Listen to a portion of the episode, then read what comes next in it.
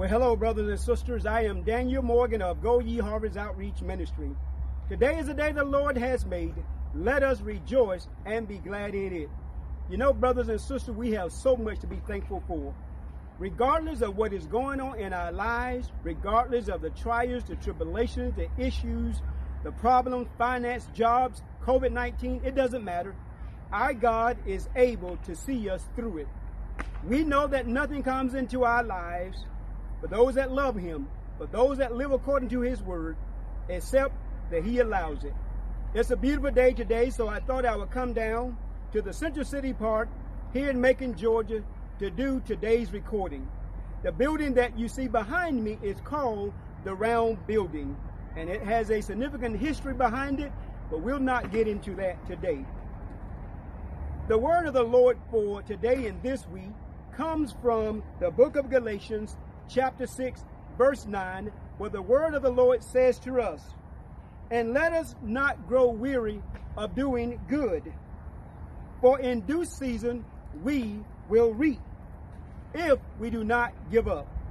Brothers and sisters, did you hear what the word of the Lord says to us? We are not to grow weary of doing good. Even though you may have been doing good and on this battlefield for a long time, it seems like you have been out here for years or decades. It doesn't matter. Don't give up and don't stop doing good. Don't stop showing the love of Jesus in your life because as you live your life, you are doing what our Lord Jesus said. He says, and by this, by the life that they live, they will know that I live and that I am who I say I am in the word and in the scriptures. So, brothers and sisters, I want to encourage you. Know that others are listening and watching to us. Others are listening and watching us as we live our lives as pleasing and acceptable to God.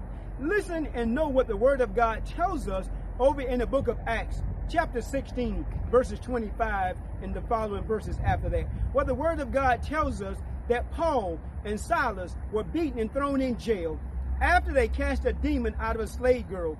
That demon and that slave girl allowed that girl to be able to fortune tell, to tell the future to people, and they paid a lot of money to have their fortunes told. So when Paul and Silas cast that demon out, the owners of that slave girl were angry because they had lost their source of income.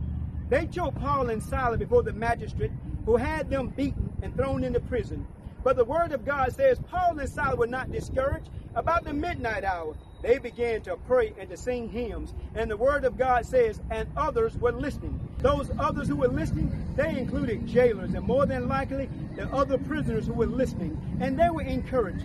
And that's the way we ought to be. Know that others are listening and watching our lives. So I close with this, brothers and sisters, no matter what is going on, keep on keeping on because we know that our God is not slow in keeping his promises, as his word tells us. For a thousand years is like a day, and a day is like a thousand years to the Lord. So keep on trusting, keep on hoping, keep on believing, and keep on doing the good work that you are doing. But God will reward you in due time. So therefore, brothers, I just want you to remember that we love you here at Go Ye Harvest Outreach Ministry, but God loves you more. Peace and blessings in abundance. Have a great day and a great week.